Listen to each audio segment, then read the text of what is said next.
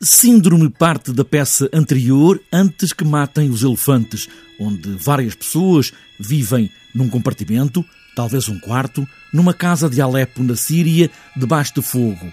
Agora, Síndrome, também de Olga Roriz, parte dessa ideia, mas é a saída para uma certa ideia de rua, uma certa ideia talvez interior. O que fazer com este momento? No mundo. Tudo isto me passou na cabeça e foi partilhado com os meus uh, intérpretes e acabámos por chegar a um sítio, logo mesmo no início, a um sítio de um estar, de um refazer. Refazer não é necessariamente reconstruir, tijolo por tijolo, mesmo que seja fundamental reconstruir a rua. Mas aqui, o que a coreógrafa quis foi refazer o que está por dentro saiu da Síria e de Alepo e olhou mais de cima. O mundo é muito maior e diante da desgraça e depois da tempestade há sempre um outro olhar.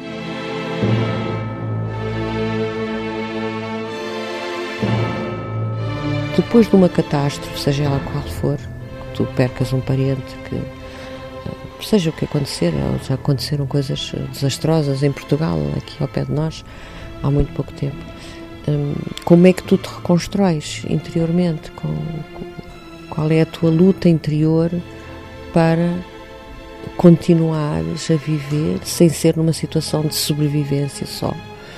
Continuares a viver de alguma maneira.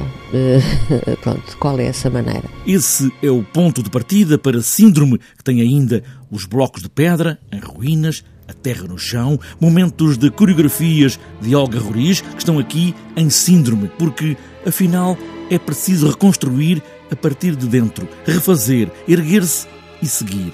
E para isso a coreógrafa chamou a atriz Sara Carinhas, a filha que trabalha assim, a primeira vez ao lado da mãe. Pensei na Sara, sempre à espera um não, porque os filhos trabalharem com os pais é sempre um bocado difícil, não é?